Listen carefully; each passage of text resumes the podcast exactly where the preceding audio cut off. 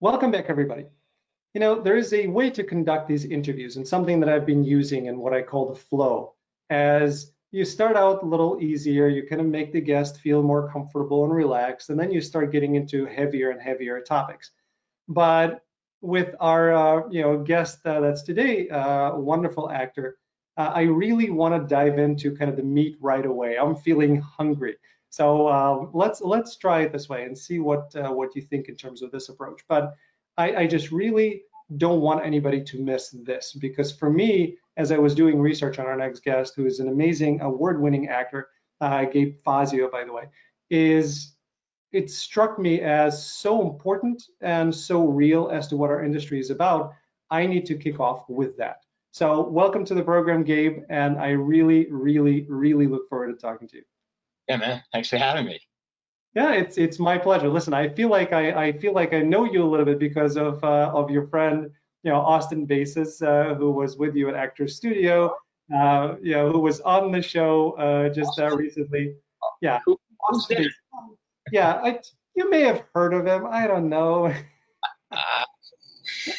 oh my God, I love Austin. I love you, Austin. Yeah, he's Austin's great. I, I really, yeah, Austin, Austin and I couldn't shut up, and we we talked for about three hours, and we could have talked for another two hours after that. So uh, yeah. it was it was great. Yeah, and I will talk your ear off. Uh, I, I look forward to it. I have enough questions for us to uh, to have a little bit of a runway. So no, you know, he, he'll talk your ear off. Austin. Austin. That that is true. I, I enjoyed it, but yes, I see that about it. Yeah, I, I don't really talk um, very much. I'm kind of monosyllabic. I'm very like you know laconic, and uh, I'm just gonna get right to the point. Well, let's let's do that, and I guess that's that's our cue to uh, to get to it. So here's what I wanted to really start off with, because uh, again, in doing my prep, you know, I, I you know, I talked to Austin. I wanted to find out a little bit about you. I do my research on your IMDb Pro. I kind of uh, look at the stuff that's written, the projects that you've been in, and I look uh, to find interviews that you've done. So one of the last interviews that you've done was with uh, Benel, who is uh, it was really good interview by the way. So uh, good job, Benel, if you're watching this. Um, and one of the last questions that he asked you is is something that I really wanted to uh, to kind of piggyback off and and start my show with, which the question was, if you what what advice would you give to a young actor out there? And your answer was, don't do it. Uh, and then you expanded on the answer of saying, well, don't do it unless you're going to say yes to the following questions. And those questions were, you know, are you prepared to be alone? Are you prepared to be single and not have any children? Are you prepared to be poor? Are you prepared to be hungry and performing on the streets? Are you prepared to be a bartender? And you kept on kind of listing these questions. And I said, yeah, that's it. That's what the actors out there need to hear because a lot of people out there are watching everybody on the big screen and they're watching you know the life the lifestyles of the rich and famous. You know they're watching all of this stuff and that's not what our business is about. You have a tiny tiny percentage of people who have that and everybody else all of the other working actors that i know whether they're well known or people who are uh, you know struggling out there nobody has that lifestyle and i love that you actually said it and I want to start with that. And I want to talk to you about it because you asked yourself these questions and you said yes to all of them. I Is really that did. the reality of our business? Ask myself those questions. Yeah. Yeah. Is that, yeah. Is that the reality of our business? Yeah. Totally. Yeah. Absolutely.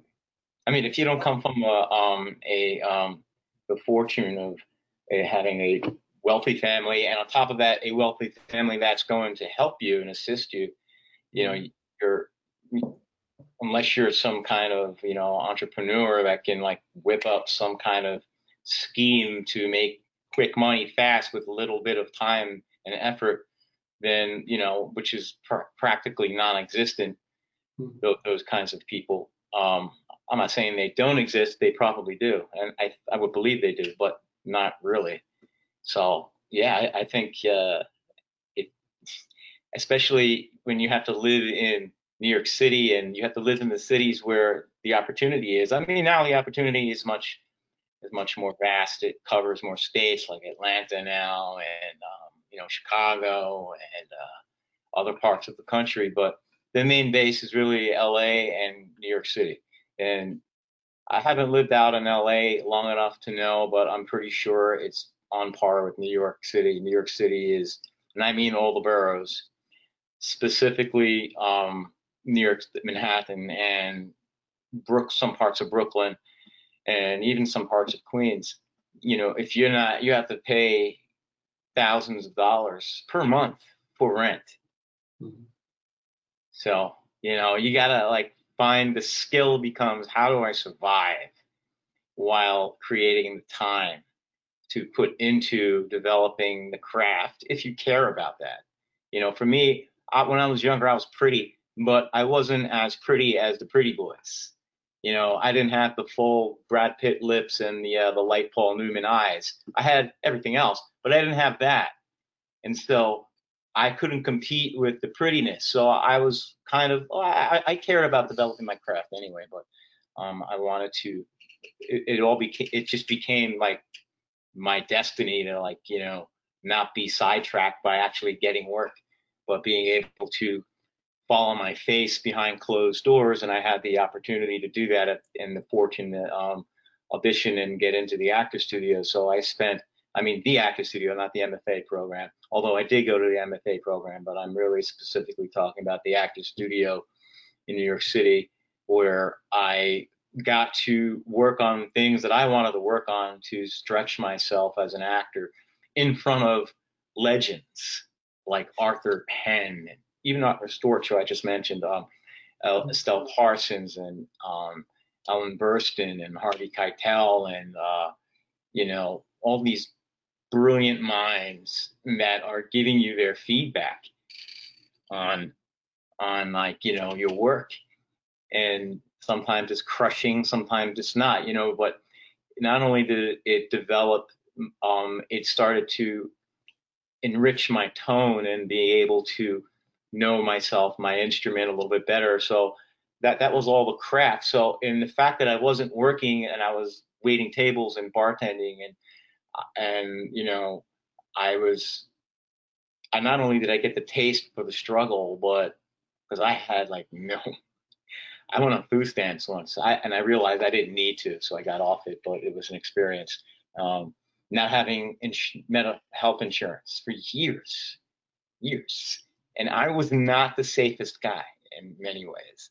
So the fact that like you know, I wasn't badly hurt other than dislocating my collarbone but um, I, I had the fortune of also not like hurting myself. But I didn't have all those things, so all I had was like you know, quite blunt, bluntly, I, I I just had the passion to do it, and so because I wasn't working, I was developing the layers of my skin and also keeping my insides soft and malleable to you know have access to depending on the roles and and then building confidence by demystifying working for people who are like giants in our business. They're titans. They're they're like you know gods in a sense. You demystify that and you see that they're people but their insight and their wisdom is you know unprecedented and and endlessly deep. So it's um so by the time, um, you know, I wasn't, I'm not as pretty as I used to be, but neither of those guys. Right.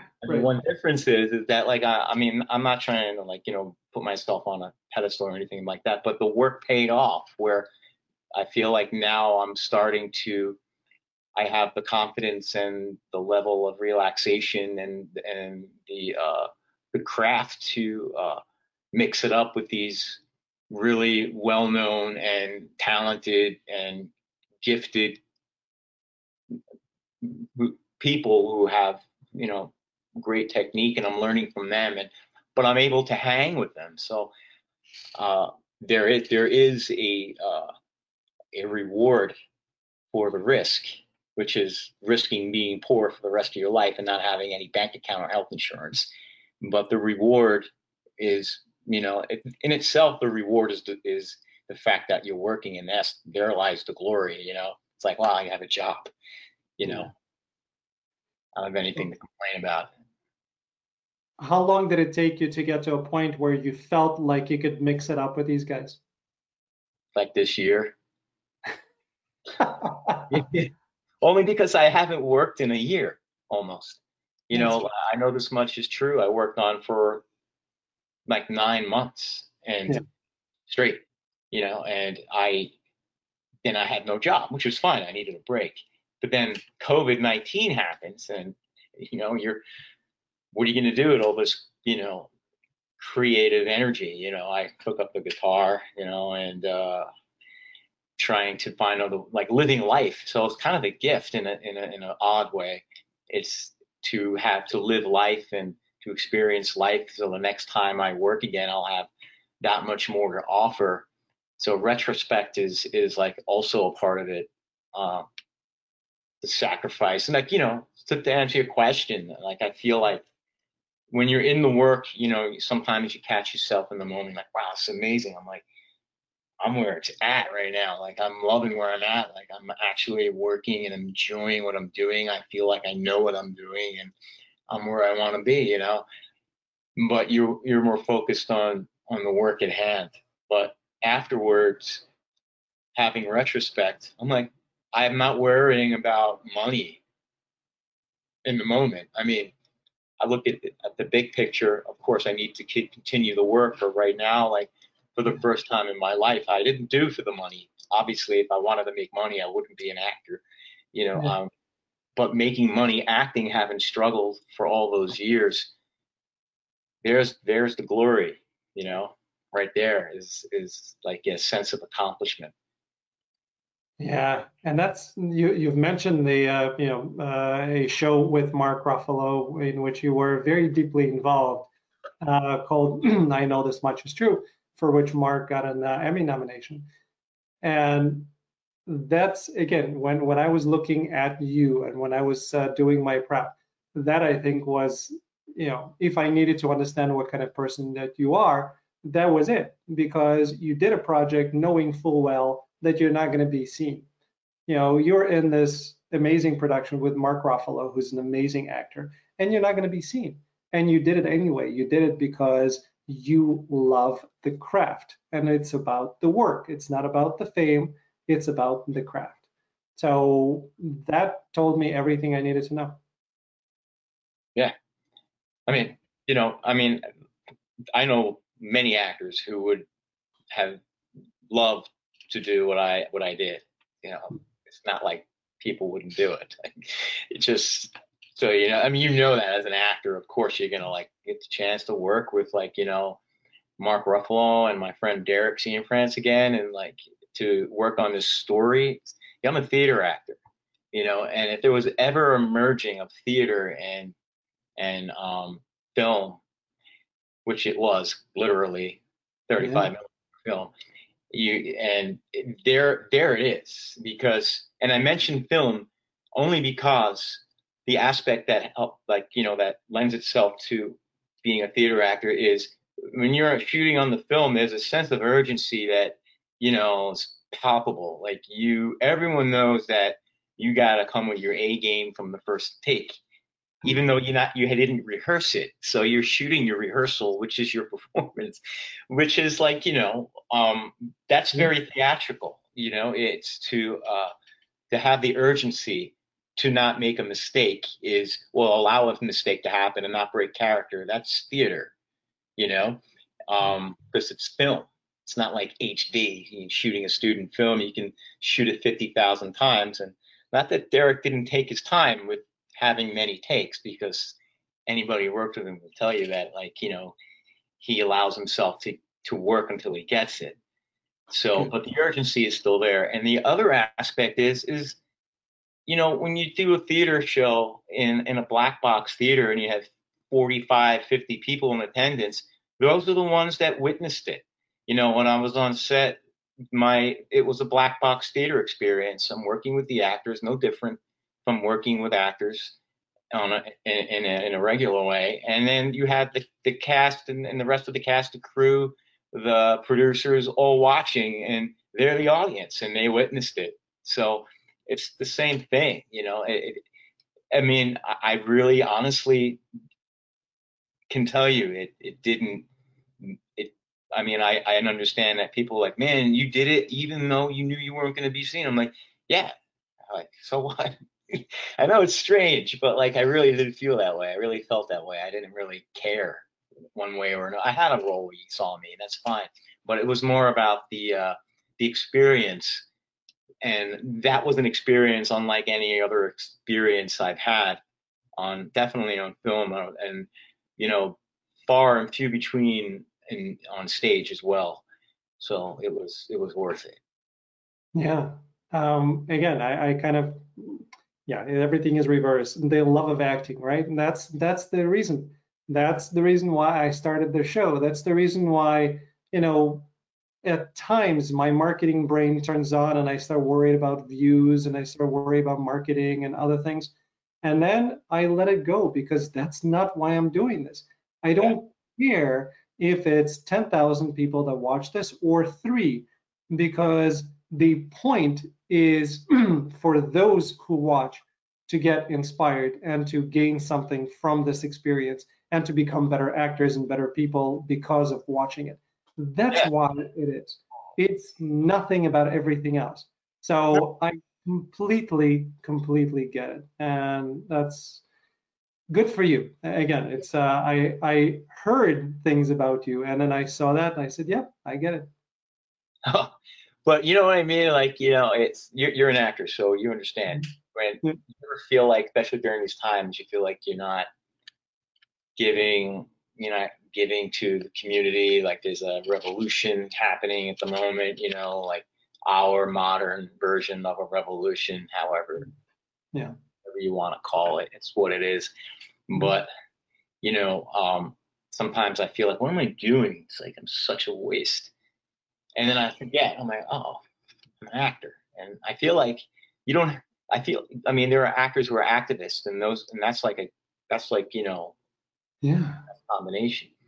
But you know, if you're just going to act and you and you have something to say, you know, you you are participating in in culture, and culture is, in my opinion, a huge um, influencer of society. Obviously, culture is, you know, society is like built into the fibers of culture. But like our culture is so, um, United States culture is so, there's so, so many of so many little pockets of cultures. You know, like New York City's culture is so different from Georgia's. You yeah. know, it's so different. But the, our our little little nest here in, in New York City where we create movies and TV shows, they reach everyone. And it and if you're doing a show of quality, like I know this much is true, you know, it it's gonna come out of people's TV sets and they're gonna it could, like you just said, it's gonna it's gonna you know have give people insight in their own lives, and it could actually help change the way they see things. You know, it, it could spark something, it could trigger something, it could, you know, I mean, yeah. Anyway, so I just it, wanted to. It absolutely does. Again, I I have I have kids, and knowing myself and knowing uh, the, when I was growing up, I was watching TV, and I can tell my kids not to watch TV because I myself have learned so much from observing other people that I can't remove that experience from them. And acting to me is just a continuation of that. It's the finding yourself and learning about yourself through being the other character, through living for that instance or for those you know few days and those scenes through somebody else's eyes it's an actor is a reflection of society unto itself so absolutely you know just because you're not working doesn't mean that uh, it's not valuable or you know what you were doing is not going to be valuable as soon as you start shooting it's it's it's a gift it's a part of the fabric of society and without actors, without art, without our ability to express ourselves or to see others express us, we we would be uh, a much poorer society for it. Yeah, like spiritually poorer. Mm-hmm. You know, Absolutely. Like the, the spiritual poverty that is, you know, beating in, in, you know, through the veins of our country, you know, and in the world too. I mean, mm-hmm. I mean, I, I'm, I'm not, I don't think, you know, acting can, it's in itself heal, but it's, it can definitely influence and give you a different perspective. You know, like, oh, I never thought of it that way. And mm-hmm. like, that like affects you. And you're like I, sam shepard said it you know the, the play should start when the curtains come down. So it's sort of like you know he said something like that. I'm sure i'm paraphrasing but you know you should be thinking about it after it's over you know that's when you saw something that's that affected you. And it does you know it's in your even if you don't think about it if anymore it still is in you. And it's and it can actually influence decisions you make based on what moved you or what you know or what disturbed you or, or what um haunts like you know haunts you? It, it you know it can for sure. and it, it should absolutely does. Uh, you know you're a theater actor as well so this will uh, resonate but you know when i saw pippin the first time mm-hmm. i that hit so deep uh, to me because i from you know from as as long as I could remember uh, when I was a kid, for whatever reason, people uh, had great expectations of me and they thought that I would do something great. And mm-hmm. it became a driving force for me. i am here to do something great. And when you're not doing something great, or at least in your own eyes, and when you're not achieving whatever that uh, you know goal you're setting out to to have, it becomes a very frustrating factor. And searching for that greatness and the inability to achieve it is a very difficult thing. So when I saw Pippin, you know, that play started once the curtains came down. It was days of me mulling over it and thinking, is this what I want my life to be like? Is that what I'm about? Should I continue this uh, this constant uh, you know pursuit of whatever uh, the greatness is, or should I just try to find myself and be myself and enjoy life? So absolutely, it was a healing experience. It was a very spiritual experience and it was a existential experience for me just watching that show. How old were you when you saw it? Uh not i was again i'm 45 right now. I probably saw pippin uh, with my kids. I live in chicago so we saw it uh, we saw it in downtown um, probably three or four years ago. So it was not that long ago. Wow. So that's yeah. great you know that's i love hearing those stories. You know yeah, I, I like learn something from watching the stupid movie too. You know, it's like, mm. oh god, it's that was so much fun that movie. I mean, I didn't get anything out of it, but you know what it did? It cheered me up. Yeah. You know, like you need those movies. Like people get down on like you know, like you know, um, uh, snobby people who um, look down upon fun films. You know, it's I understand why they do, but and I do too sometimes. Like, oh, why do they do that? All this money gets thrown into a, a big budget movie, and it's just the the holes in it, the logical holes that you know thwart my OCD to yep. you know like I can't enjoy it anymore. But that actually I've embraced, and so now when I see the holes, I like enjoy it because I want to see if they do the opposite and or if they if there's another hole and but I am enjoying it. And what it does is ultimately for me, I was able to learn how to enjoy those movies because um, those summer blockbuster movies, if you want to call them, or the uh, holiday movies or whatever, that aren't that great and they're a bit cheesy. I, I've learned to really appreciate them and actually enjoy them, and you escape life. You know, right? I, sometimes too. It's good stuff. Absolutely. Um, my my friends keep asking me, and they stopped asking me uh, after after a number of years. They stopped asking me, you know, did you like this movie? Did you like this movie? Did you like this movie? Because the answer is yes, I did. Because in every movie, I find something that I like, I find what I enjoy, and I'm not worried about the rest. So there are only a couple of movies that I hated. Everything else I love. Yeah, no, it's, it's not everybody can do that. You know, I, have come a long way to do that. I mean, that, that's a, I think that's a really I mean, if you love cinema like I do, don't you want to love it all and in different ways? You know? Yeah. Yeah, it's. I think that's good. Um, I was watching with, uh, you know, we, we introduced my kids. Uh, my daughter is going to be 16 uh, in a few days. My yeah. son is about to turn 11 shortly. So my wife and I introduced them to, uh, again, using this time when we're all together, we introduced them to uh, a bunch of films, including Dirty Rotten Scoundrels. And I'm watching that movie, which I adore, and I, you know, I've seen at least 15 times. Uh, right? Huh?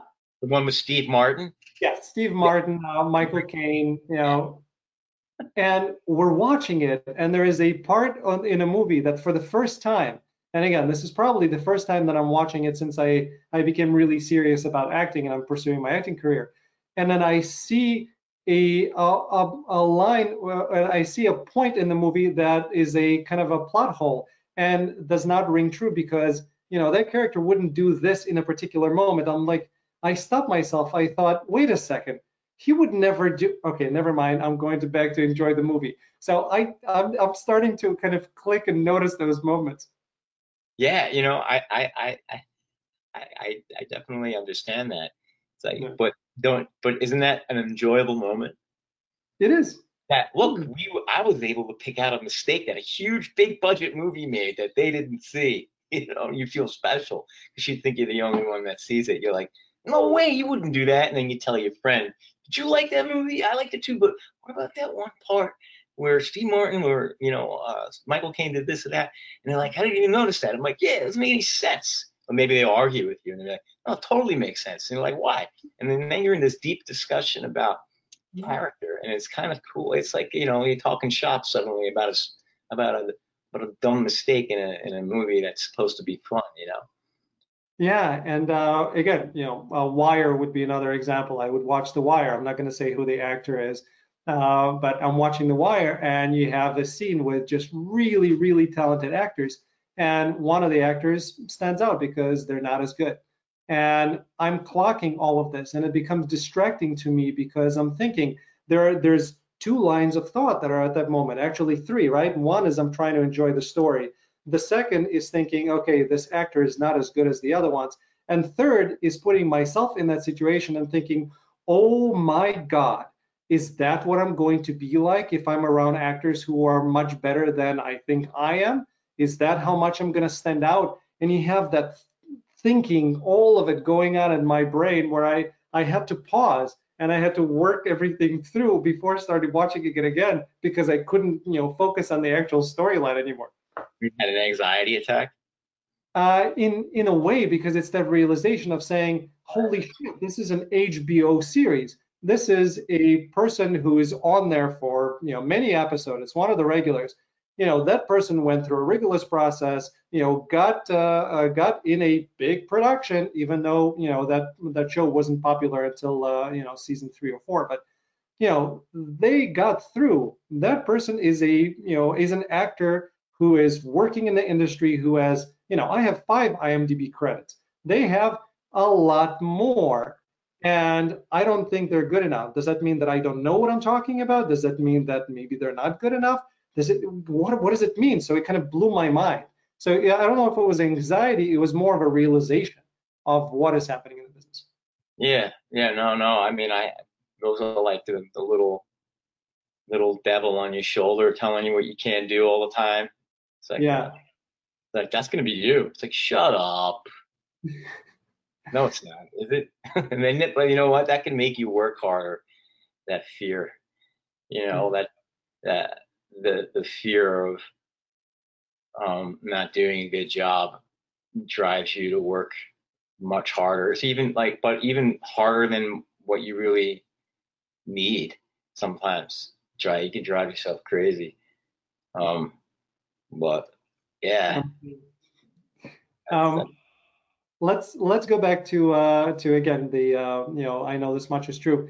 Um, based on again my research uh, and uh, what I've uh, what I heard is that you stayed uh, once you get on set you were pretty much in character. you weren't kind of snapping in and out of it because again from what I understand you found it to be easier to kind of stay in character. Is that what you find with a lot of your projects that you kind of get to a character, you stay in it, and then you know you come home, you take it off. Otherwise, you're in it. It depends.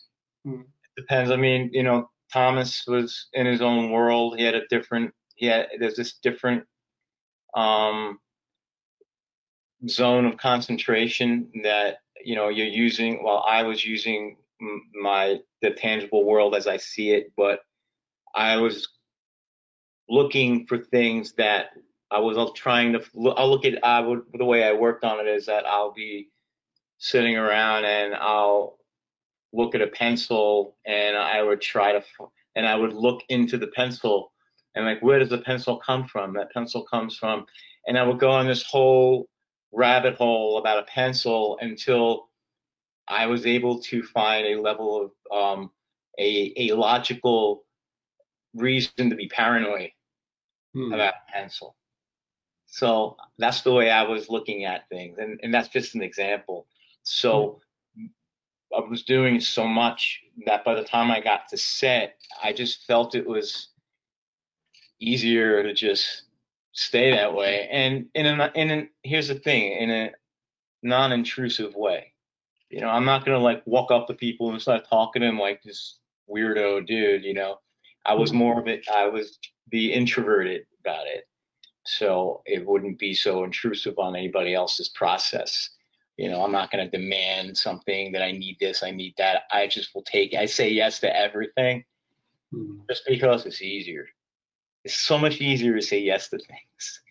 You know, it's hard to say when you say no, it becomes about you, it, you step out of it and it's more what me, the actor, wants and needs you to change mm-hmm. for me to do my work. And I want to do the opposite. I want to take whatever it is you're giving me and make it into gold like an alchemist to turn everything into gold.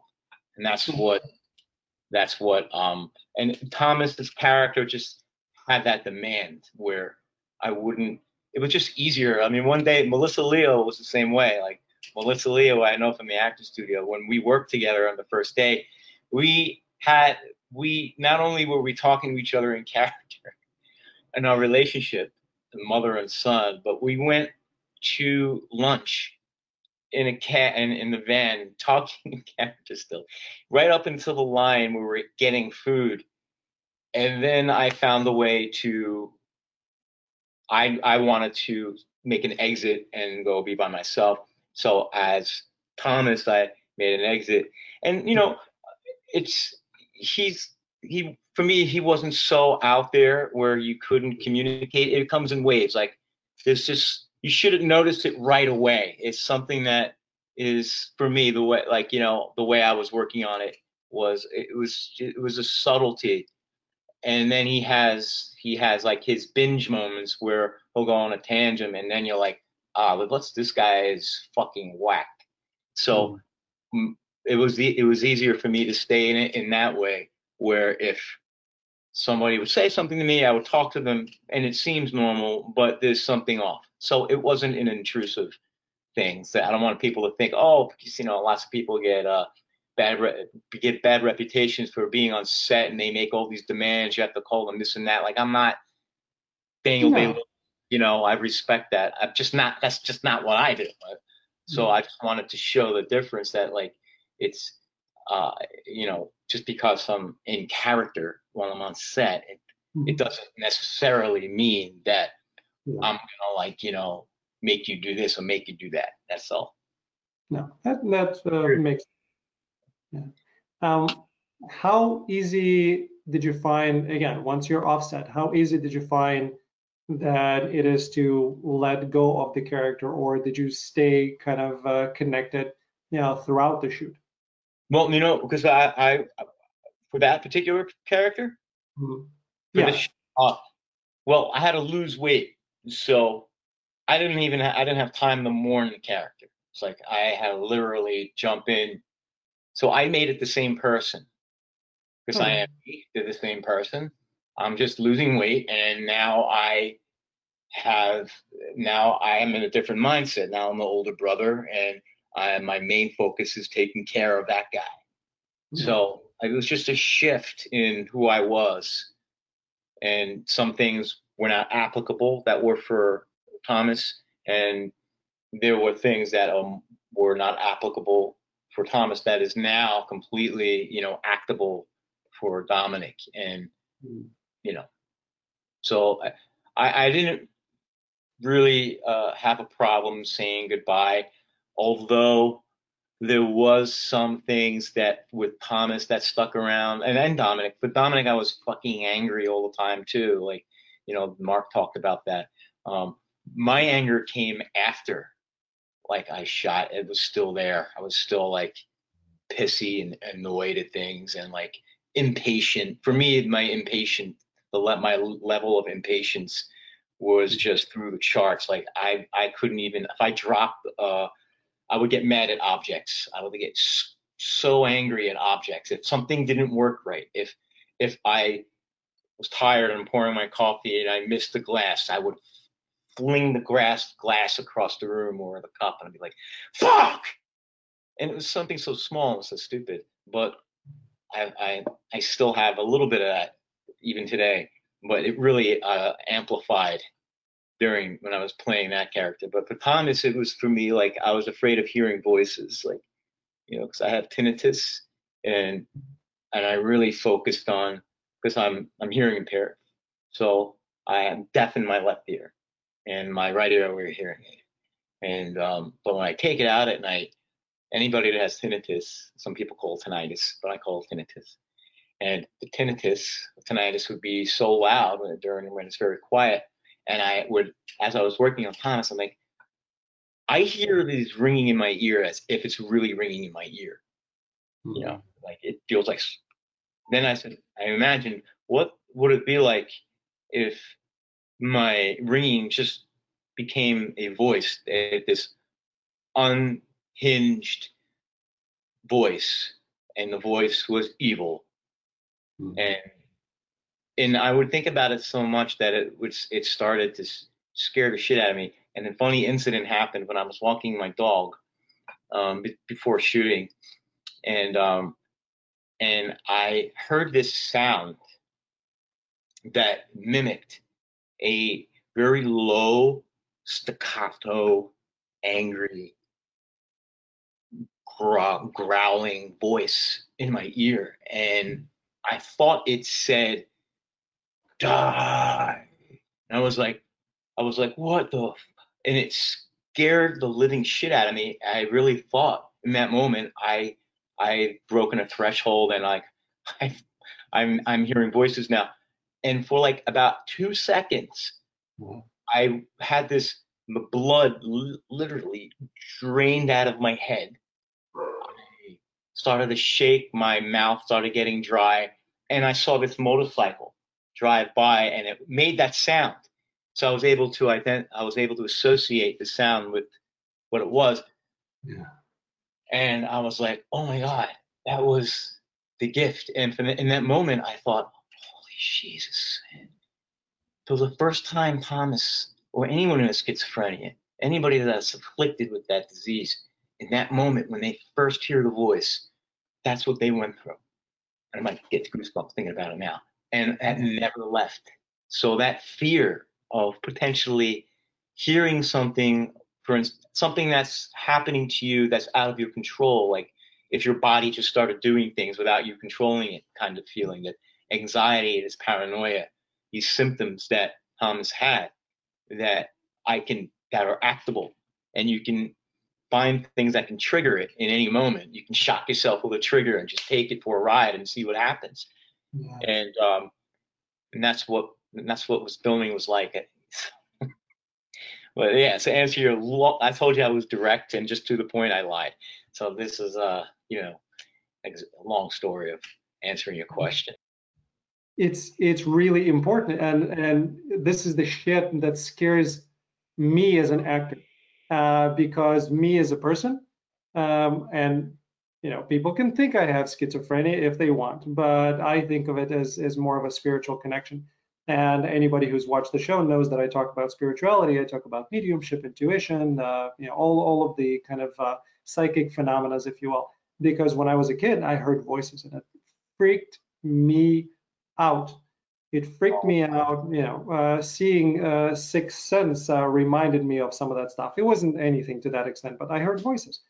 And, uh, you know, kids are a lot more connected. They're a lot more open. Whether you believe in the stuff or not is is up to you. But um, I heard voices, and I I know that I'm being as as a person, I'm very uh, uh, empathic. So I would feel one way, and I know that you know I'm a happy happy-go-lucky kind of uh, kind of a guy. Uh, I walk into a Walmart, and uh, within a half an hour of just walking around Walmart, I get agitated, I get drained, I get upset because I'm a sponge. I pick up kind of all of the stuff, all of the emotions and the energies that are around me. And unless I protect myself before going into a public space, I pick all of this stuff up. And it took me a while to realize what was happening and how to clear it uh, properly and how to kind of let all that stuff go. So there is a part that I think there is still kind of this instinctive protective mechanism that I don't want to dive into that type of a scenario because I know that I heard voices before.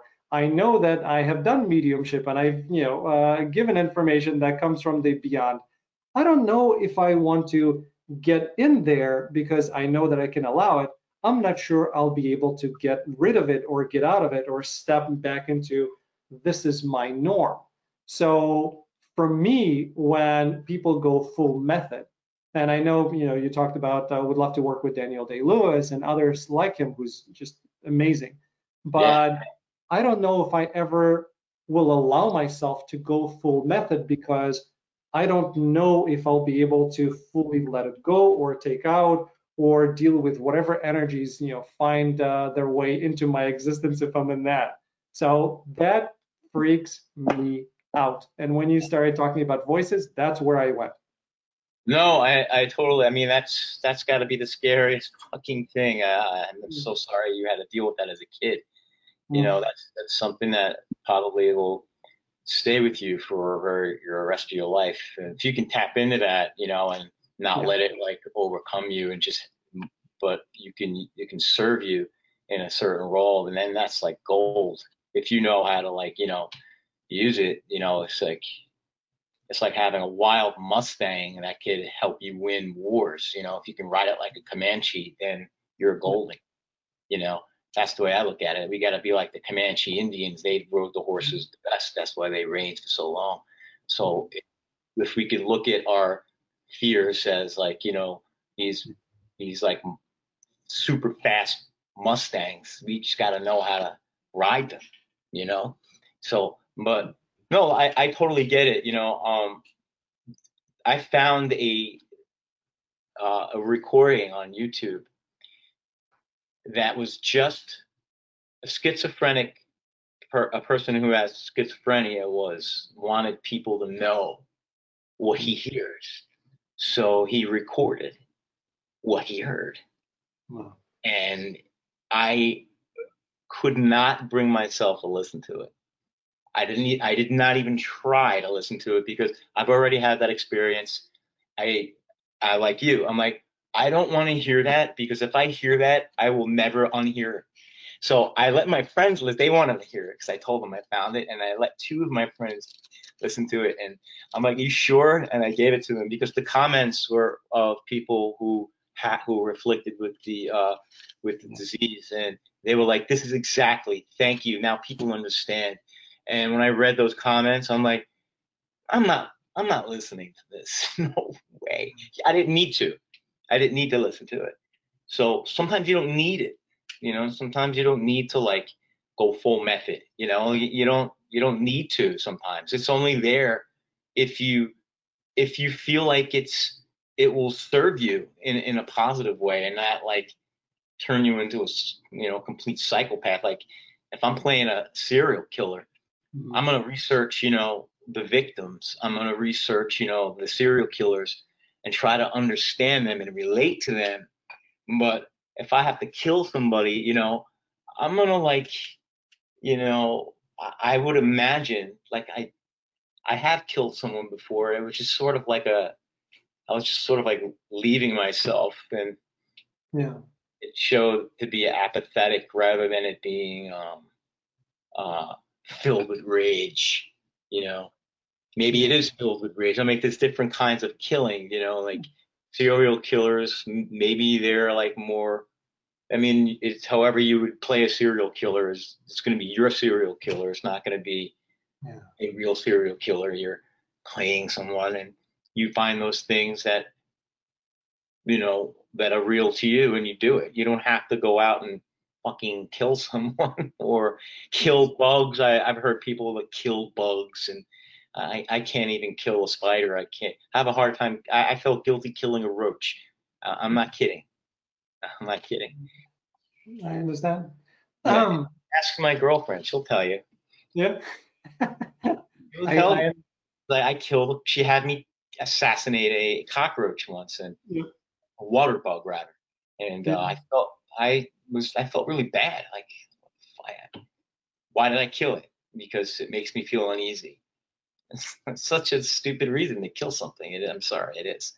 It's, I, maybe I'm a pacifist. You know, I'm not trying to make you feel guilty if you kill water bugs like a fucking water bug. I mean, I, I but like, how about mosquitoes? I can't do it anymore. How about mosquitoes? Do you have that same thing with mosquitoes? No, because mosquitoes are vampires. It's different. It's sort of like pedophile.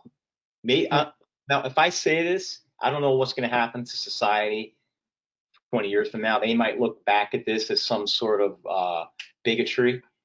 But, you know, I, because, you know, I believe that protecting children is our main job as adults, yeah. is to prepare a good life for our children so they can grow up and be good, kind people. And, and the more kind people you have, you know, the better the world will be, right? Yeah. So if that's the case, I mean, a large part of what destroys the society is the exploitation of children and the abuse of children. So if you have a man who's afflicted with, you know, keep using that word, afflicted, if a man who is, yeah, I would say that's that's the right word. Someone who is who has um, pedophilia and they act out on it to me, that's like uh, there's a there's a certain indifference to me. I, I, no longer look at that person as a human being in, in a sense. I, I see that they're human, but the fact that they allow themselves to spoil and, and name and destroy these children to me is like the worst, the most atrocious act you can possibly do. So it doesn't matter what the reason was. Right. The fact that you did it and you did it consciously you know, I look at that person and as Gabe, and I look at them and I say, you know, that's like a mosquito to me. That's like a vampire, you know. Like a vampire can't help being a vampire. He's gonna suck blood. He needs it. But, but you know, you saw True Blood, right? Mm-hmm. They came up with a solution. They bottled blood, yep. and um, and they were able to drink it, and so they were able to like work with society. If you can come up with something that can help pedophiles like that, I think that would be a great thing. But I don't think that exists right now. So it's sort of mm-hmm. like, to me, like a mosquito is something that only, you know, causes havoc and, you know, keeps fucking swat them, suck my blood, you know? It's like, yeah, yeah, I'm being attacked. Yeah. It's it's true. I get it, and uh, I, I I'm I'm I'm the guy who I like going to Florida because uh, you know of the theme parks, and I want to take my kids there. But I'm the guy who would never live in Florida because Florida has sharks, it has crocodiles, it has snakes, it has spiders, it has all of the things that I am afraid of, and I would never put myself in a situation where I am doing that. Like right. me on the fear factor, that's never going to work. So I am not that. Rogan. Uh, yeah, where it's just Rogan, wasn't Joe Rogan the, the host of uh, Fear Factor? Yeah, I think. Yeah. Uh, but like you know, it's not it's not just eating bugs, but you know, being around snakes. I'm I'm like the uh, Indiana Jones. Snakes? Why does it have to be snakes? Oh, snakes so, are weird creatures, man. It's like how do they move? It's like this thing, this muscle, this like yeah, you know, it's like it's like a big tongue. Uh, it, yeah, I snakes freak me out. Hairy spiders. Right. Like all of that stuff is fascinating, but I don't want to be next to it. Yeah. Yeah. So we can live with those things, you know, like snakes aren't looking to bite and eat children, you know. I, I get it. But, you know, when I went to Sedona, it didn't stop me from, you know, people were enjoying and looking at the pretty sights of Sedona. I was looking under, you know, under every rock where I'm stepping to make sure that I don't step on something. Totally. Me too. Exactly. Exactly. I'm the same. I saw a rattlesnake in um in the oasis in Joshua Tree. Okay. You hear it. It's it puts it it's interesting how nature can make that sound raise the hair on the back of your neck. Oh yeah. Because when I heard that, I was like, ah, it's near us. And I saw it. It was like in this ravine. There was this like little stream that was above that was just like three feet below us. And Yeah. they're just passing by, man. This big ass long rat. Yeah. And it, yeah, it was very freaky, man. So I'm agreeing. I'm in agreement. You ever see a scorpion? Again, thankfully not in person. Oh God, I was in Italy, and I was sitting on a toilet bowl, and I looked Oh, black like spot, like this object, and I look at it, and it's just this scorpion. It's like this big.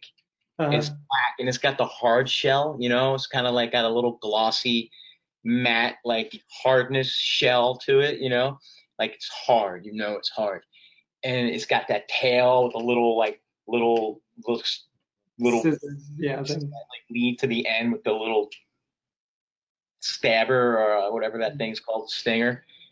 And uh, it wasn't moving. I was just looking at it, not moving myself, and my hair on my arms are like sticking up. Like I'm thinking about it now, and it's doing it. And I'm just looking at it, and it moved. It didn't move this way or that way. It just went.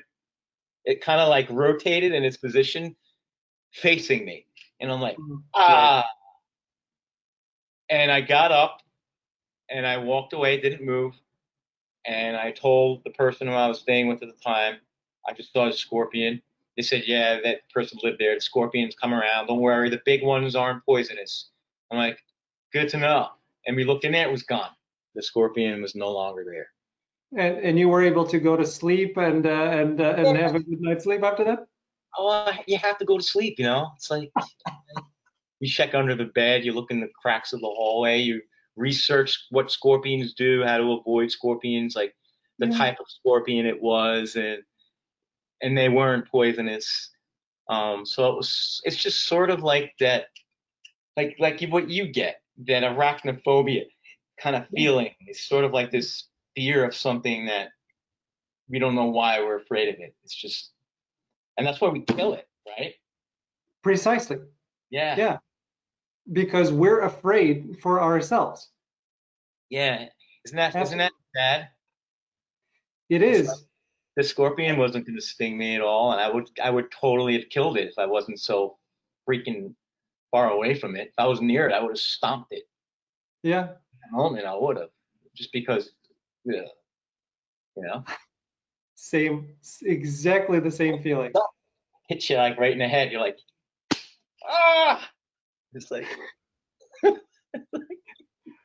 you don't know it spits at you. You're like, yeah. I, uh, yeah, yeah, I agree. Okay, uh, getting back, getting back to acting and away from our fears for a second, but you know, it's interesting that you mentioned that you, um, you know, it's only this year where you felt like you were really up to uh, to playing and uh, and being at the level where you can, uh, you know, be with those guys. But you and Bradley Cooper um, have spent a lot of time together. You went through, uh, you know, school together. You've done plays together.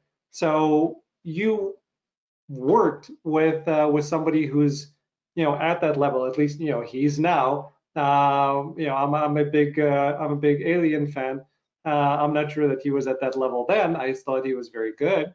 So I mean is it because you kind of grew up in a way uh, from the actor's perspective with Bradley it was easier and you just you know you know he's he's just a the same thing huh?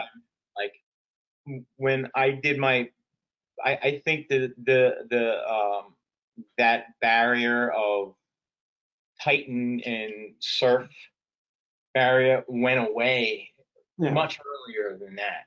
Like when, just like I said, when I was working at the Actors Studio, I was having full blown hour conversations with Estelle Parsons and Harvey Keitel and Ellen Burstyn for years about work, about the work, my work, you know, like their work, and realizing that, you know, it's we're all the same. We're we're human, you know, we're we're no different from one another.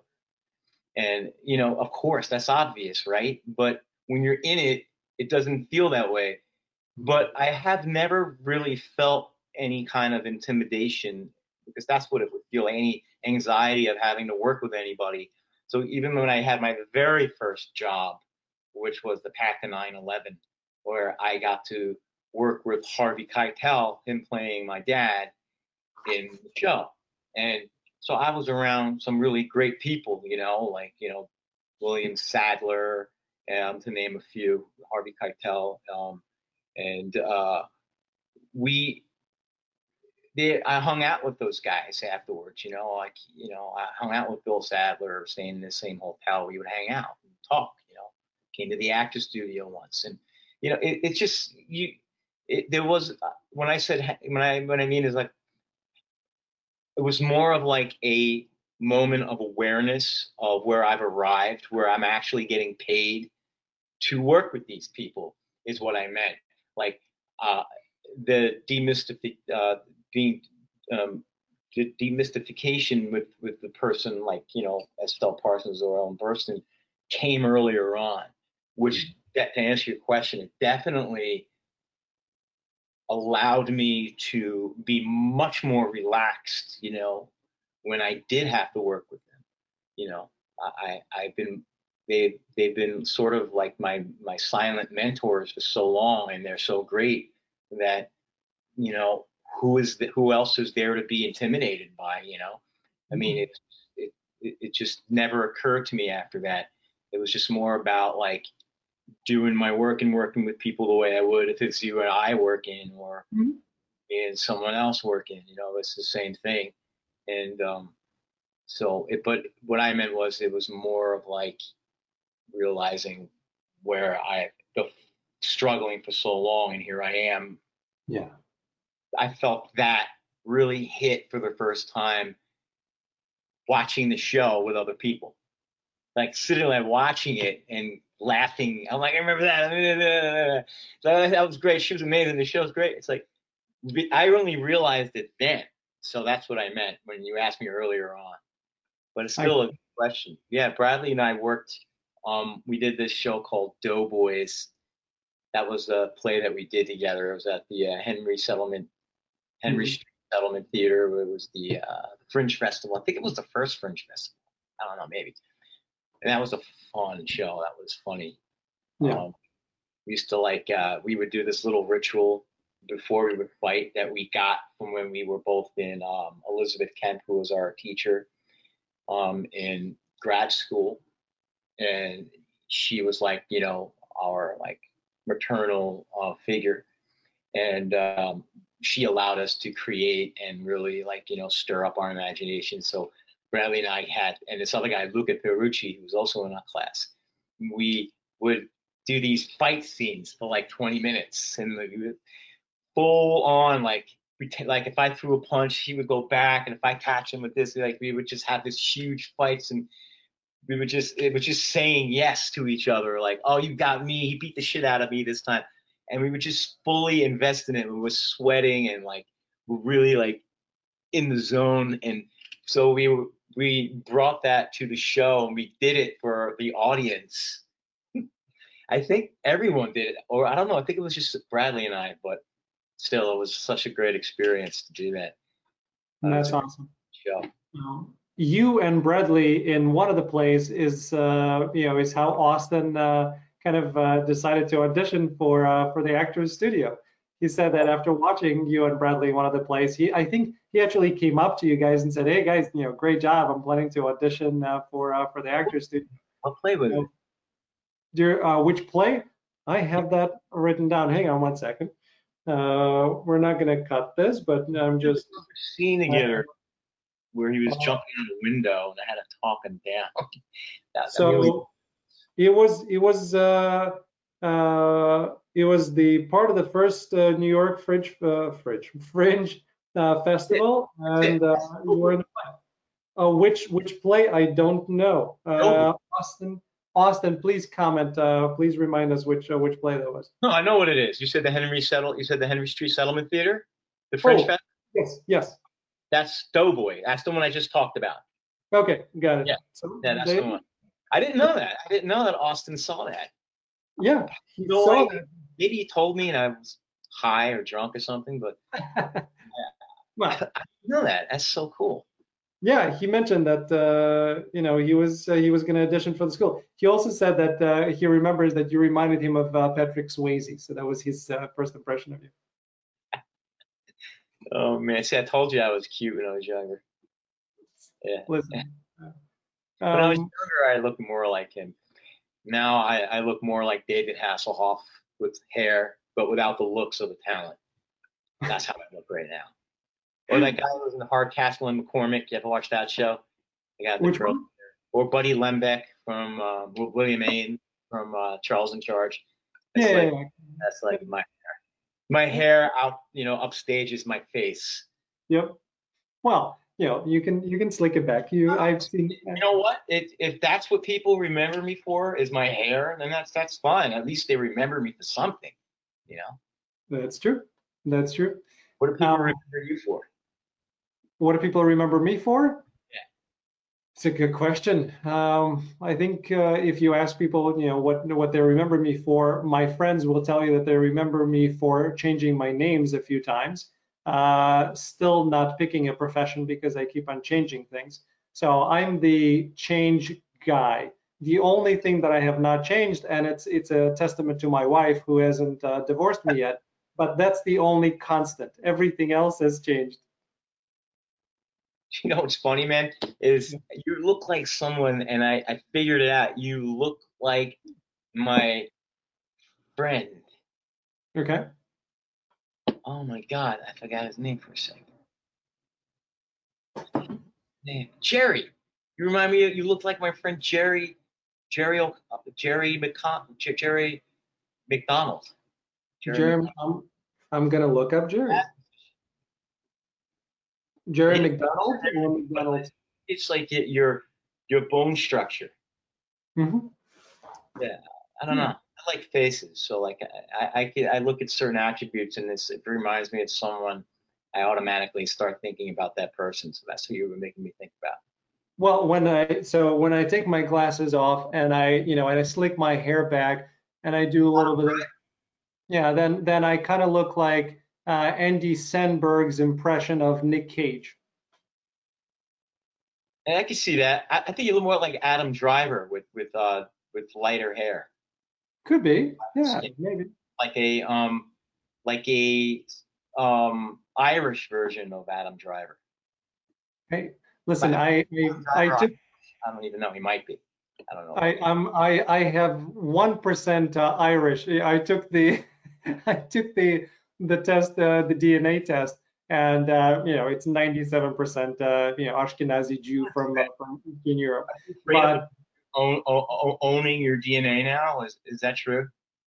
I I think it's just interesting because I always thought you know there was a part of me that always thought that okay I know that you know my family all the whole lineage uh, is from uh, from Ukraine and from kind of that eastern uh, uh, part of uh, of the you know Europe but I always for whatever reason I always felt that I have some French uh, in me I don't know why I just thought that you know I, I have more Western Europe in there somewhere so I took the DNA test fully thinking that you know, it's going to show like, you know, 20% French. And I'm going to go to my parents and say, hey, we, we need to have some discussions here. I need to figure out what's going on. So no, I, I had no French, but I did have 1%, uh, 1% Irish.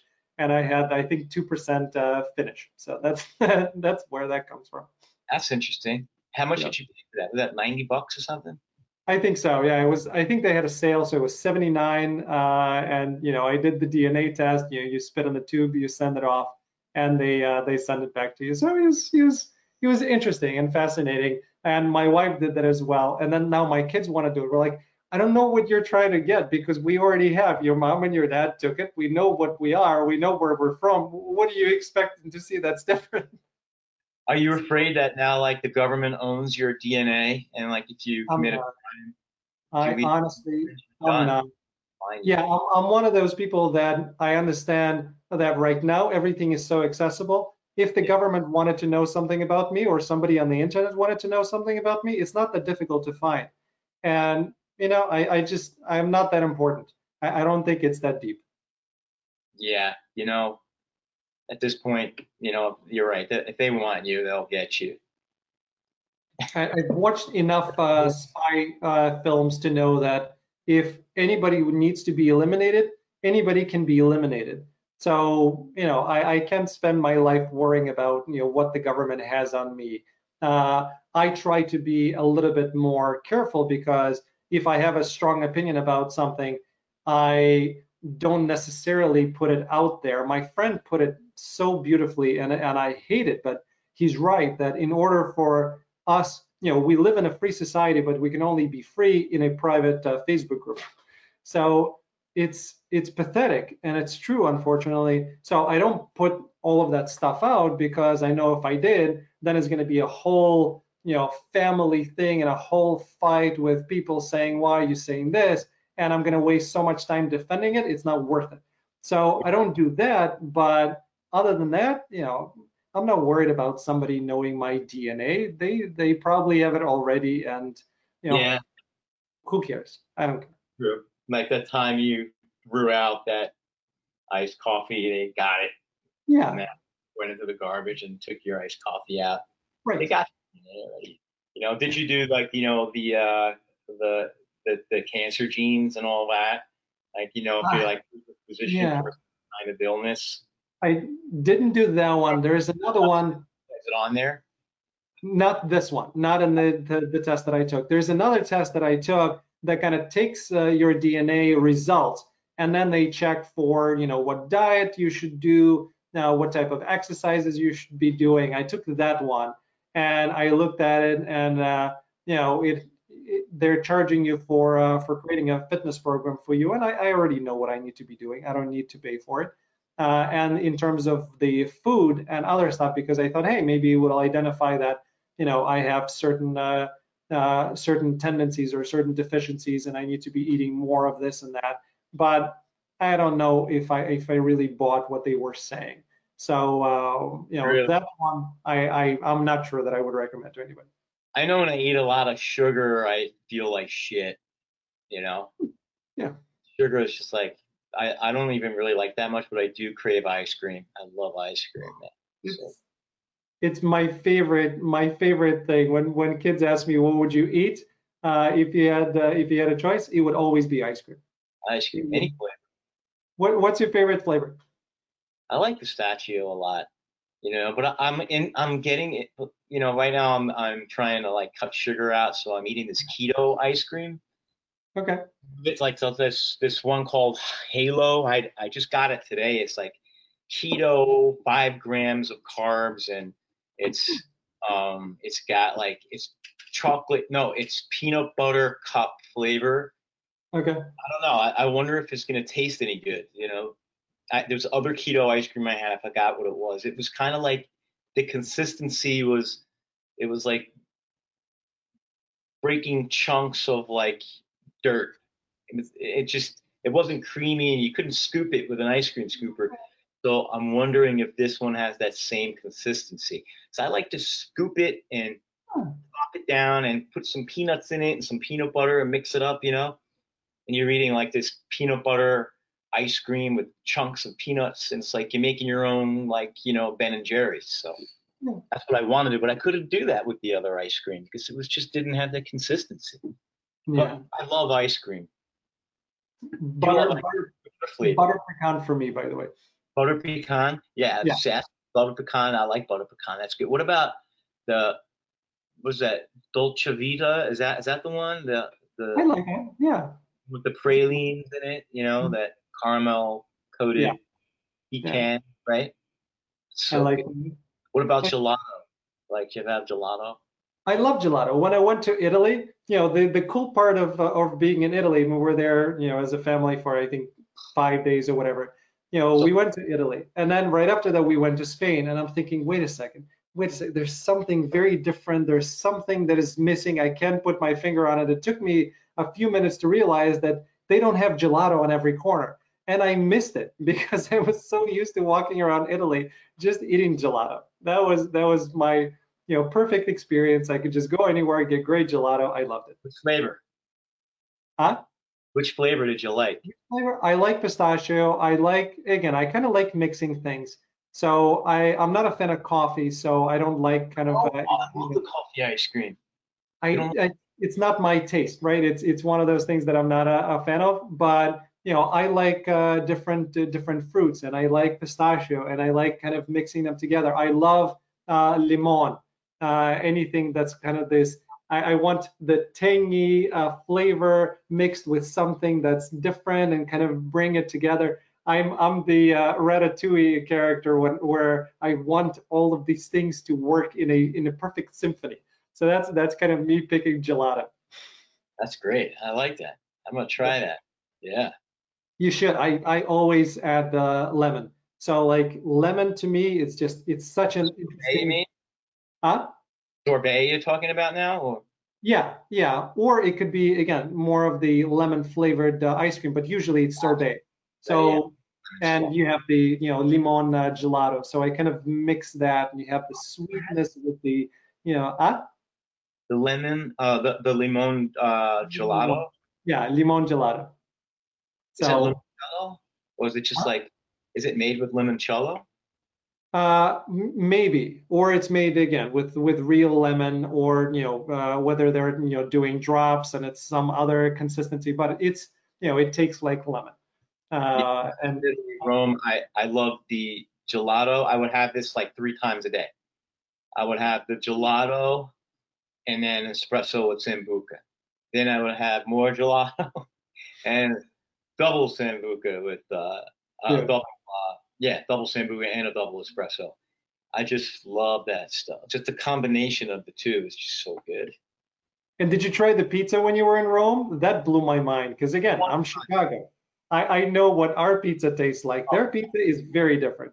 I like the deep dish. I've had the deep dish pizza in Chicago. It's not my thing, but I like I enjoyed it. I couldn't finish it. No, yeah, you, you don't finish that.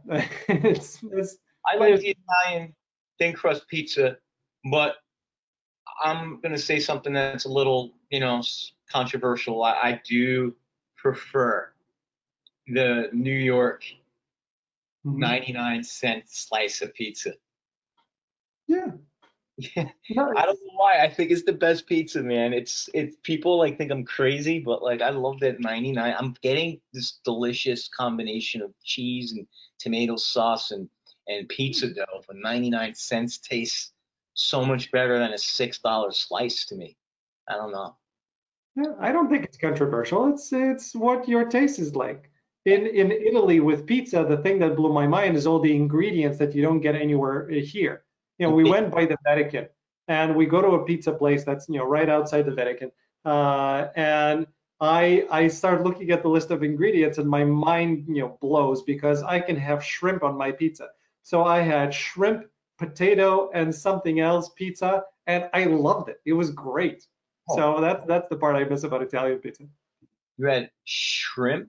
I had shrimp. Well, you know, you could eat anything in in in Italy because it's all organic. Yeah. You know, I eat so much and I lost weight. Both times I went to Italy. I went to Venice last year. I ate whatever I wanted when I was in. I even had I even had Indian food in Italy. Have you ever had Mediterranean food or in well not Mediterranean, I'm sorry. Mm-hmm. Indian food in in Italy. It's yeah. it's really good. It's yeah. Had Chinese food in Italy. It's really yeah. good. It's like better than it's better than New York. I don't know what it is. I think it's because they don't use MSG. You know? Probably, yeah. Yeah. I mean, they they rename these things. Like, do you use MSG? No, we don't use MSG. I I, I get the chop suey or like you know General Tso's chicken, and I'm mm-hmm. eating it, and I'm like, this tastes so good. It's got to have MSG. And I have an allergic reaction to it. I get a violent migraine headache. Sorry. And I feel it right away. And like 20 minutes after eating it, I, I feel the symptoms. I'm like, they're using MSG and they say they don't use MSG. They're using the same shit. They rename it. Yeah. It's like a different name. Yeah. So I not to eat Chinese food from, you know, New New York City because of that reason. Come on, man. Yeah, that's not nice. That's not nice. Um, I love Chinese food. It's again, I'm I'm I'm a Russian kid who grew up uh, in Ukraine. I was you know 14 when I came to the United States, so uh, I never had Chinese food. Uh, you know, it was it wasn't a thing. And then you have all of that, and then I, I became friends with uh, with some Indian guys who I was working with. They introduced me to Indian food, so my palate really kind of uh, widened and opened up. So all of that is I'm I'm friends with all of that. You know, my friends and I go to Thai places. I'm not an adventurous eater. You know, I'm not going to eat, uh, you know, go to a German restaurant and eat monkey brain. But uh, anything that tastes good, I'm I'm all over it. I don't care where it was made. Let's do it. Yeah. Don't tell me what it is. Just if it's good and it's tasty, just feed it to me. Yeah, yeah. I, No, I, I, I want to know what it is. I'm sorry. That's a lie. I, I do want to know what it is. I want to know if it's fucking monkey brains. I'm not going to eat it. It's monkey. yeah. I'm not going to eat a snake. I'm not going to eat any. You know, uh, I'm I'm not into eating crickets. That's that's not my thing. Uh, But if you but were on an island and you had to have one source of protein from an animal, you had to choose from these two. It's snake or spiders. Big, fat, juicy spiders, like big ones. Had choose. my my brain immediately goes into whatever I've seen before, and I remember people talking about that spiders would probably be more nutritious than a snake. Uh, No way. I don't know. I it's for some reason that's what I'm thinking because I remember you know there are a lot of people out there that eat uh, insects and Yeah. that you know, they're talking about the value of it. So that's where my brain immediately went. So out of the two things that I would be scared shitless of trying to get, but if it comes to my survival, and you didn't give me the option of getting fish, which was be my first uh, guess, but if I had just those two things, then I would probably go for spider, and Yeah. I would I would probably throw up a few times before I even tasted it. You know, I mean, think about it. Like a spider and a and a crab, they kind of look the same. They do. That's true. I mean, I saw Cast Away recently, and I, I, I thought it was a great movie, and I, I mm-hmm. love the part where he tries to bite, the, you know, eat the crab raw mm-hmm. because he didn't then fire it, and it's just this gooey snot that just like comes out of the leg. You get Yep. I wonder if that's true. But I guess that's the way I see a spider. You got to cook that thing, man. I mean, snake ah. too. Snake, I would choose a snake just because I feel like it's more meat. I feel like I could skin it and then I could like make boots or, you know, make some kind of like, you know, clothing with its skin and then like take it and cut it up like sausage and pretend it to cook the shit out of it and pretend it's like a like a sausage like you know put like get like a you know like one of those long leaves and Yep. stick it in there and eat it like you know like an in and out like burger without the bun you know Yep. that this a hot dog It it makes sense. And again, Crocodile Dundee comes to mind. You know, it's uh it's it's it ain't bad. It's good eating. Um, so yeah, I, I maybe, but I just I just think uh, hunting after a uh, hunting after a spider would be easier for me and probably less scary than hunting after a snake. I agree with you on that. I think the spiders would be a much easier um, Yeah. catch than then a snake. But yeah, I I definitely uh, I definitely go for fish. You know, if I'm on an island, uh, that means I'm surrounded by water. There's got to be fish. That's the first place I'd look. Yeah, clams. You know, dig up some clams. Cook 'em. Very cool. Very Uh, useful for acting. Yeah, absolutely. I love that movie. By the way, uh, in terms of the um, you know Cast Away, the first time I was watching it, you instinctively are wondering, okay, at some point there has to be something dangerous. There has to be a shark. There has to be whatever, because we're so trained that if you're alone on an island, you know, some pirates are going to come over. Whatever it is, it's the thing that you're expecting, And there you didn't get because that's not what it was about. It was about a human experience. And I was so happy and I was so impressed, not just with the acting and the storyline and everything that happened, but I was just so impressed that they didn't go cheap and they didn't throw this stuff at you. And it just focused on Tom. I loved it. Yeah, it was definitely a great, a, a uh, you know, I really, I really like the ending too. You know, mm-hmm. it's a really good movie. I watched it twice in, in a month because it was playing on HBO. I watched it. I really, I really liked it a lot. Appreciated it. Tom Hanks mm-hmm. job. I mean, losing and gaining the weight too, but like you know, is just like has a way about him that's just so watchable. Yeah. And it actually brings uh, brings us or segues us into something else I was going to ask you because um, one of the things that you taught Austin, and I can look up the specific project that he was referring to, but he was saying that you did a play, and in that play you had very few lines, if any at all, and you stole the show. And he learned by watching you that doesn't matter how many lines you have, it matters what you do with them, and that you can do a tremendous amount with very few lines. And you know, Tom was doing the same thing. There was a lot of him not talking. It was just him being. Uh, so, what do you do as an actor if you have few lines to say, or you have one line to say, or a few words? How do you put a whole life of a character into those lines? What was the shell? All right, I'm gonna look that up. Hang on one second. Answer it by just saying what I did in the shell, but like I can answer it in, in general. Uh, it was the uh, it was the man with a flower in his mouth. Oh, the Pirandello. Yeah, yeah. Oh wow, that was a that was a tough piece. Damn. That was a tough piece. But the reason why it was tough was because it was um, it was so simple. It was such a simple situation. But anyway, yeah, he had this um, yeah, Joe McCarthy was the character's name. Joe B. McCarthy. Okay. Um, he was the other actor and uh, really great actor. And uh, he he was playing the um, I forgot the characters' names, but the man with the flower in his mouth. And I played the guy that was sitting there waiting for the train.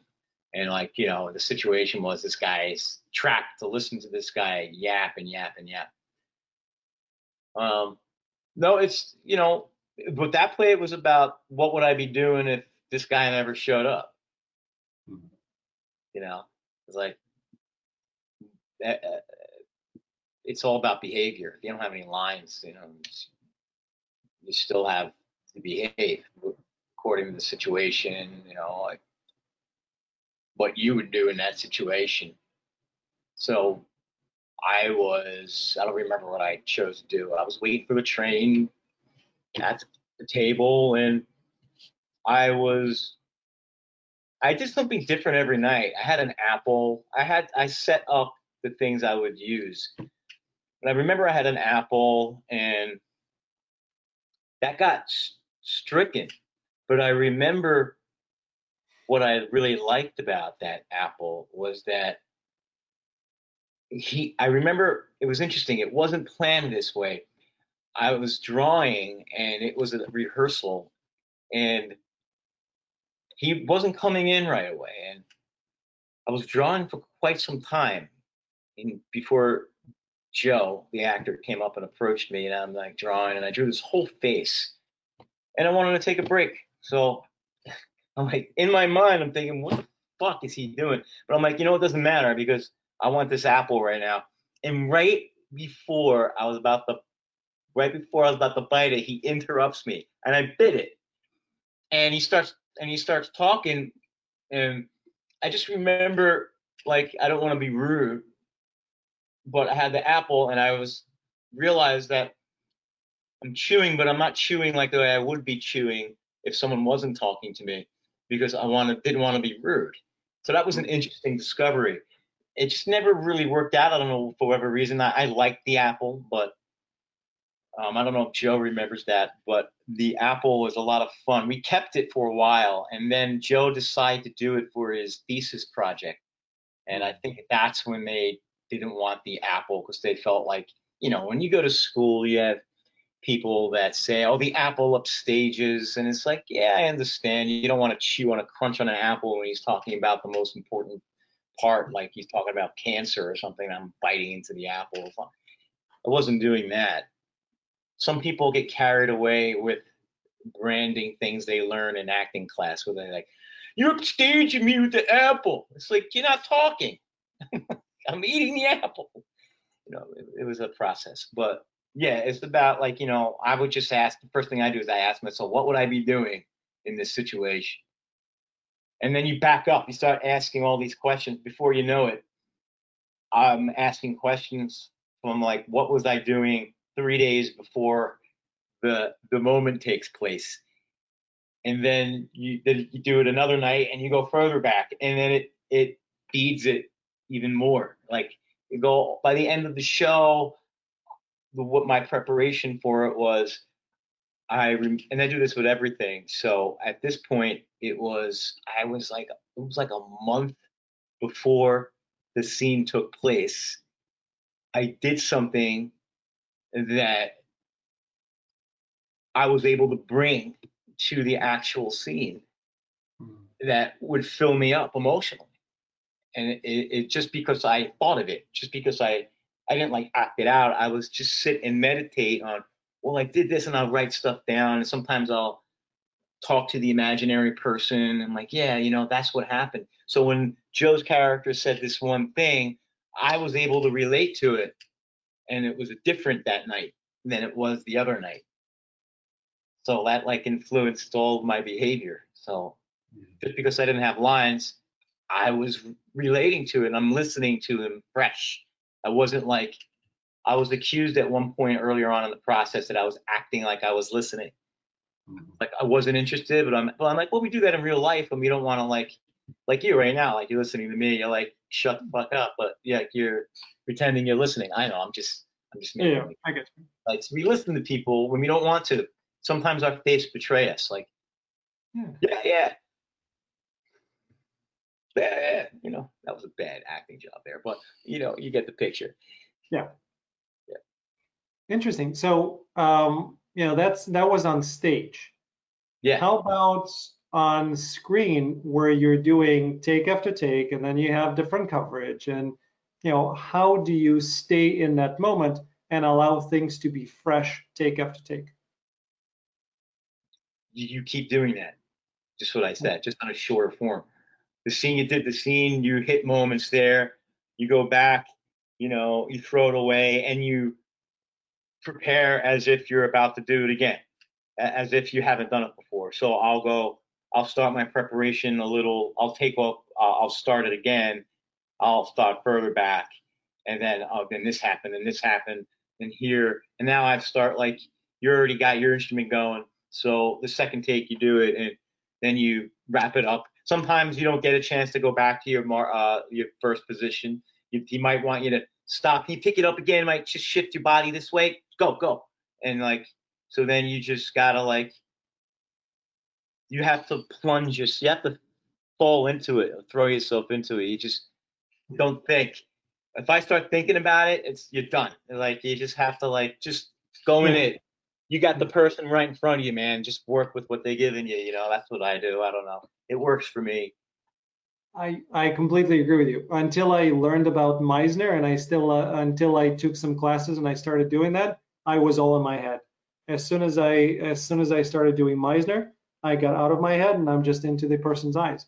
Uh, and then it's easy because all you're doing is you're just you're you're there and it's what you like, which is the you know kind of the natural uh, approach uh, of how do you be natural. Well, you're natural because we know how to talk to each other now you're just a character, but everything that's happening is between you and I. And by watching you, by watching how you react to it, I react to it. And I react to it on the physical and emotional and other levels. And you can just be. It becomes so much easier. And uh, that was my kind of click.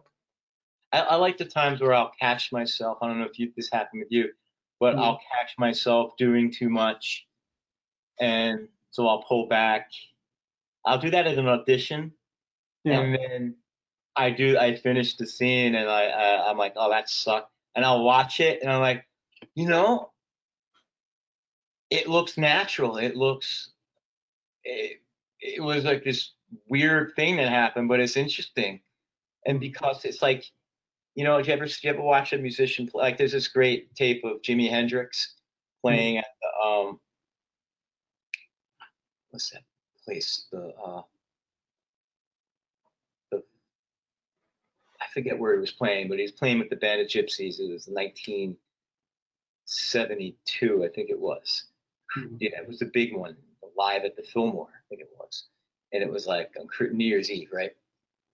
And the opening song, he did it throughout the whole concert. There's videotapes of him. He always does it. And I just refer to him because the opening of the the opening of the show, he's singing this song, "Who Knows," and he starts playing, and he starts playing, and he starts tuning his guitar, and he doesn't stop tuning. I didn't hear it out of tune, you know, but he did.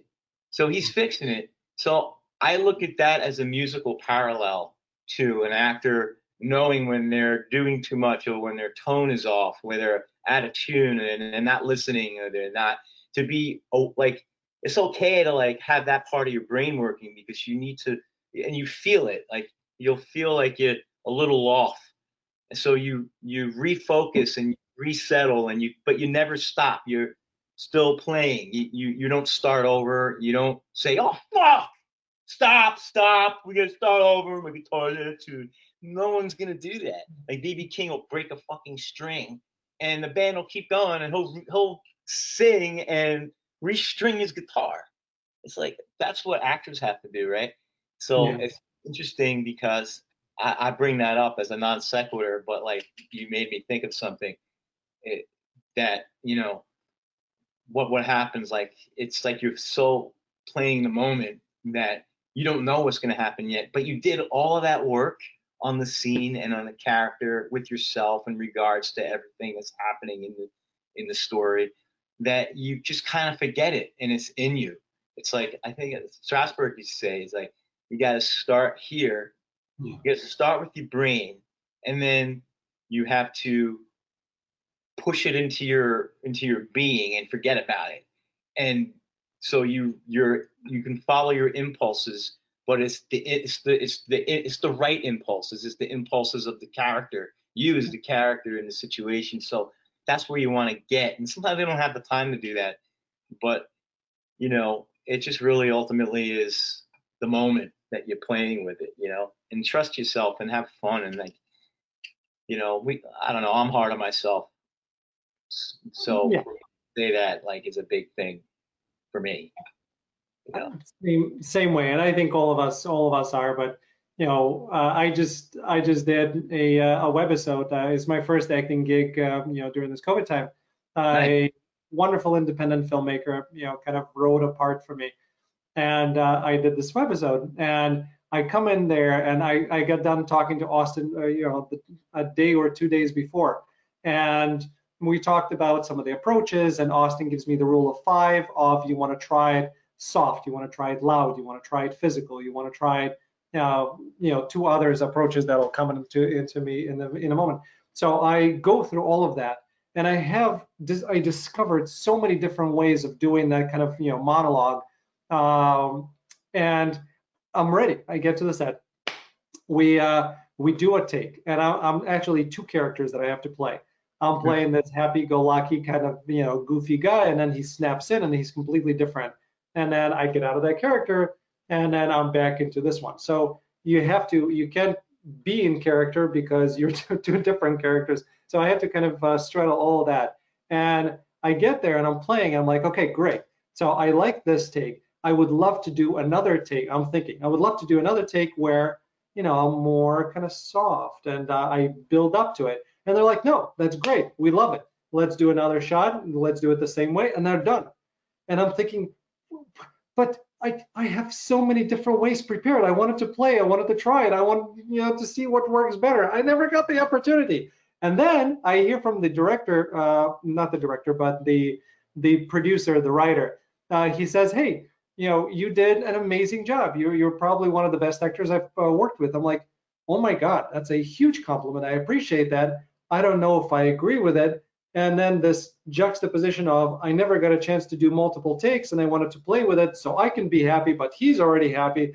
So I don't know what is going on. It's it's one of those things like you're completely hard on yourself. You don't know whether you did a great job or not. It felt pretty good, but I want to play more. It was one of those. Yeah, I mean, you always want to play more. I always want another take. Sometimes I'm like, oh, I had enough. You know, yeah. But yeah, we always want. Like, that's the thing about rehearsing. You know, you get to rehearse and try these things in rehearsal. And, but you know, from my experience, my limited experience that I've had in in film and television, is, uh, you know, I haven't had a mo- um, an opportunity where we actually rehearsed. You know, it's like the audition sort of sometimes is the rehearsal. Yeah. But like I, you know, there is no trial and error. It's like you're shooting your first rehearsal. You know, but the rehearsal, you know, again, like you know, I, I trained on stage, so when I go to rehearsal, it's like you know, I'm I'm I'm I'm a hundred percent. When I go to rehearsal, I I go there to roll at hundred percent.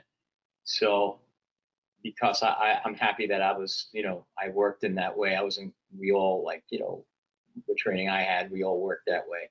Mm-hmm. So for me it, it works okay on film. But I know some people like to you know not rehearse on a hundred and they want to like you know s- stand back a little bit and you know and there's a little bit of that too because sometimes if you don't understand something it's kind of hard to go 100% because you're confused. She's like, I don't know what it is I'm supposed to be doing. I, I can't relate to this scene. I don't understand what's going on, you know. And and you talk about it, and well, let's let's try it. Let's this that doesn't work. Let's come back and we'll try it again tomorrow. It's like when you find that situation in a film, it's like it's scary. It's like, oh my god, oh my mm-hmm. god. And there was this one thing I did. This movie, they had a phone there, and my character comes in and he's stakes are high. He needs to use the phone, and this phone's there. So I picked it up and I started using it. So threw the whole scene out the window because it's supposed to be this scene is written where I go to the concierge. I'm like, I need to use the phone. And I'm like, the detective's like, no, you gotta, you have to have that conversation with the concierge, you know. But we can if you, but like, yeah, but the phone's there well, it makes no sense to me to go, I have to use the phone. I'm just going to take it and use it, mm-hmm. you know? And so there was a little discussion with that. And then we removed the phone. And it made sense because a scene prior to it, it would make sense that they removed the phone. But um, there's those moments. And sometimes it's like, if you're a new actor, your instinct would say, I would just grab the phone, but you don't want to ruffle feathers. So you, no one else catches it, and you do it. I need the phone, and we're watching the movie now, and it's like, take the fucking phone, man. What's the matter with you? And like, as an actor, you're like, oh fuck, or anyone watching is like, that that wasn't a smart choice. Why didn't they catch that? Like, obviously, you know, they they could have done something there. To make the logical sense is that he wouldn't fight with somebody over something that didn't need to be fought over. You know, this you got to be aware of those little things because, like in theater, you can catch it early on and fix it, but everything's happening with film. You have to kind of like slow time down and see everything, be aware of everything, yet at the same time be focused in this other way. It's like it's like a mental multitask, but you got to do it. You know, you have to. Everything is, you know, like everything is part of the world. Like mm-hmm. I'm looking at the ocean, but I'm, but it's actually a, a picture. Mm-hmm. You know. And, you, and you don't pretend it's an ocean. You just really look at the picture. You're like, wow, that's a beautiful fucking frame. They don't know I'm looking at the fucking picture.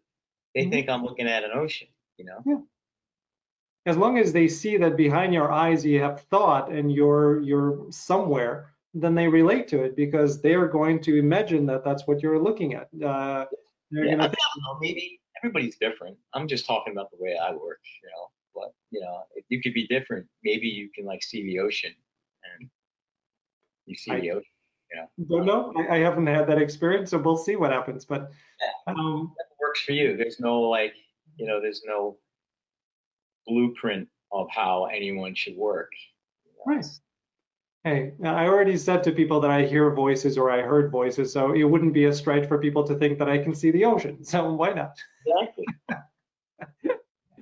Totally. Um, so you uh, you mentioned uh, in in one of your interviews that um, on uh, on Stars Born, you know, when you were working with Bradley, you know, Mhm. you were doing a scene and something wasn't quite clicking. So you went and you kind of uh, talked it out and you came up with a solution and you did it. So again, it's the giving yourself permission. I know you already have a relationship with Bradley because you went to school together, but you know, giving yourself permission as an actor to uh, to bring things out and say, hey, this doesn't quite, you know, make sense. Can we do this? Uh, I appreciate that. Yeah, no, he, I mean, it, I was fortunate to be working with an actor, uh, uh, who Bradley was also an actor, but, and I'm fortunate that, yes, I do know him. But if I didn't know Bradley, he still would have had that openness to go up to the stranger who's playing a role and say, "Is this working for you?" And he would have still done it. So if you're like in that, I was in a fortunate situation where the scene as written wasn't as um, uh, effective as what we came up with. Is we, you know, it takes. It, you, you're lucky to have a director like that. You're, you, you. I'm. I mean, you would be very lucky to have a director like that who is going to be not only intuitive enough to see to locate and understand what's not working and tweak it and fix it Yeah. and be cool and chill and collaborative about it and actually not pressuring and screaming at you you know i mean you can scream at me all day if you're my director. It's it's it's not going to mess me up. I mean i'm going to want to punch you in the face but i'm not going to let it break me. I'm going to still do my work. But Yeah. it's something special when a a uh, there's you know if you know of course every scene is different. If the tensions are high in the scene and the director's touches to yell and scream it's going to make everybody tense and that could be a good thing if you can do your work but it could shut people down. So it really can. So to have a director who's who's like you know he's concerned and loves his actors not that the other director doesn't love his actors but you know it's the risk of shutting a person down doesn't exist. It's only you're only going to water the soil you know? So uh in that case the way bradley was he was like you know he was encouraging the um let's let's let's get to this let's fix this with um a, a level of confidence and a, real, a level of relaxation. So we were able to just we got it. It's fresh. Shoot it. We did it. I think we did it once. Maybe Wow. we did it twice. I think what you saw was the was the one time was the one time was the one take i think it was one take i'm, I'm not sure one or two. That's great. Yeah, it was a great experience. And that was the most nervous i ever was. Really? yeah it was so i was like so nervous during that shoot. I don't know it didn't it, it, i don't think it affected my work at all. But Hmm.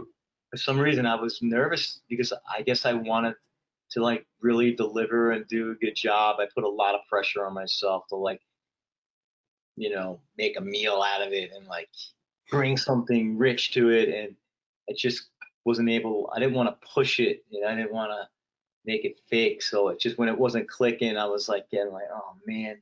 But when we came up with that i felt so relaxed afterwards and i was happy about that so. A That's great. great Well, learning.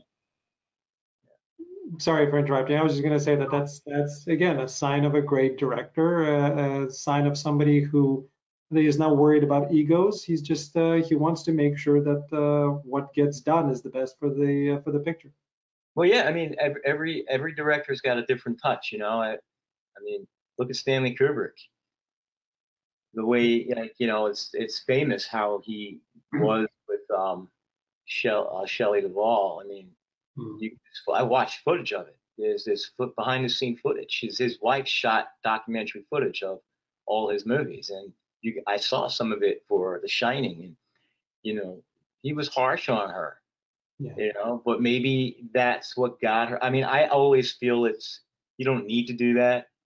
I don't yeah. think you need to like ride an actress or an actor like that to the point where it you're just the cooking like frying their insides up. Yeah. I mean, but you know, if a director does do that to you, you know, I feel like it, it'll be a great thing to experience if you can get through it. If you can get through it and not let it affect your work and let it feed your work, mm. you know, if you let it feed your work, you know, then you find a way to do that, you know, then you're just going to be a better actor at the end of it, you know. Yeah. Um, I'm going to use uh, kind of your analogy that you were using with fears as uh, the wild stallions is being able to take all of that. And I, I view that again as energy. So being able to take all of those energies, being able to use them, write them. So, you know, the director screaming at you. Wild Mustang. Wild Mustangs. Thank you. Thank you. Uh, I'm going to write that down. Wild Mustangs. It is because it's any emotion you have is a gift. Yeah. So, you, you know, we're told to shut down our emotions and to muster up and summon another emotion, but then it would be faking it. So right. have like the fear is so live in you, like just keep it there, accept it, and just ride it, man. Like use it, and and not even if you, even if you're not gonna use it to in a sense where you're gonna tremble in fear.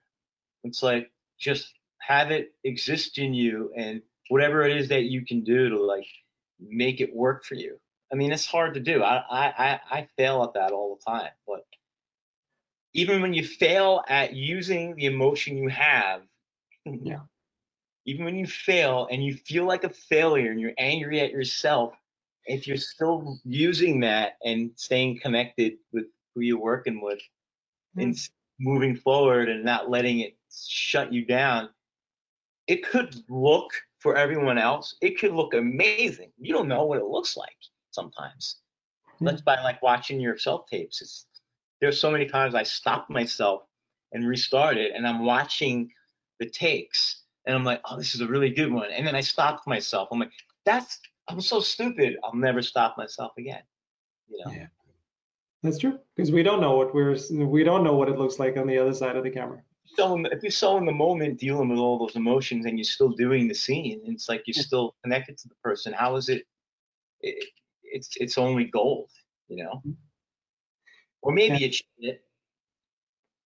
right. It but, could be it too. But it's worth it's worth uh, not uh, not stopping the take to see what uh, what happens.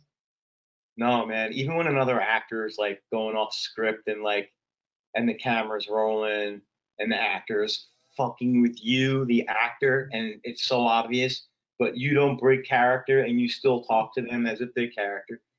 Yeah. To me, that's a victory. That's a victory. It's never break. Yeah, keep going. You know, it's not our job to say cut. Yeah, yeah absolutely. Well, uh, it's it is my job uh, to say cut uh, to this interview just because I'm looking at the time and I've taken a lot of your time already. But I am really thankful uh, to you for coming on, for sharing, for uh, being so open and uh, give me a lot to work with. You know, from Austin, I learned I learned the the five technique. You know, from uh, from you, I'm uh, I'm taking the wild stallion, uh, wild mustangs, mustangs, mustangs, mustangs, wild mustangs, WM, wild mustangs. Good, I got it now. So wild mustangs, and I'm gonna keep on uh, on writing them. And, riding, riding them like a Comanche. Riding like, a, like a Comanche.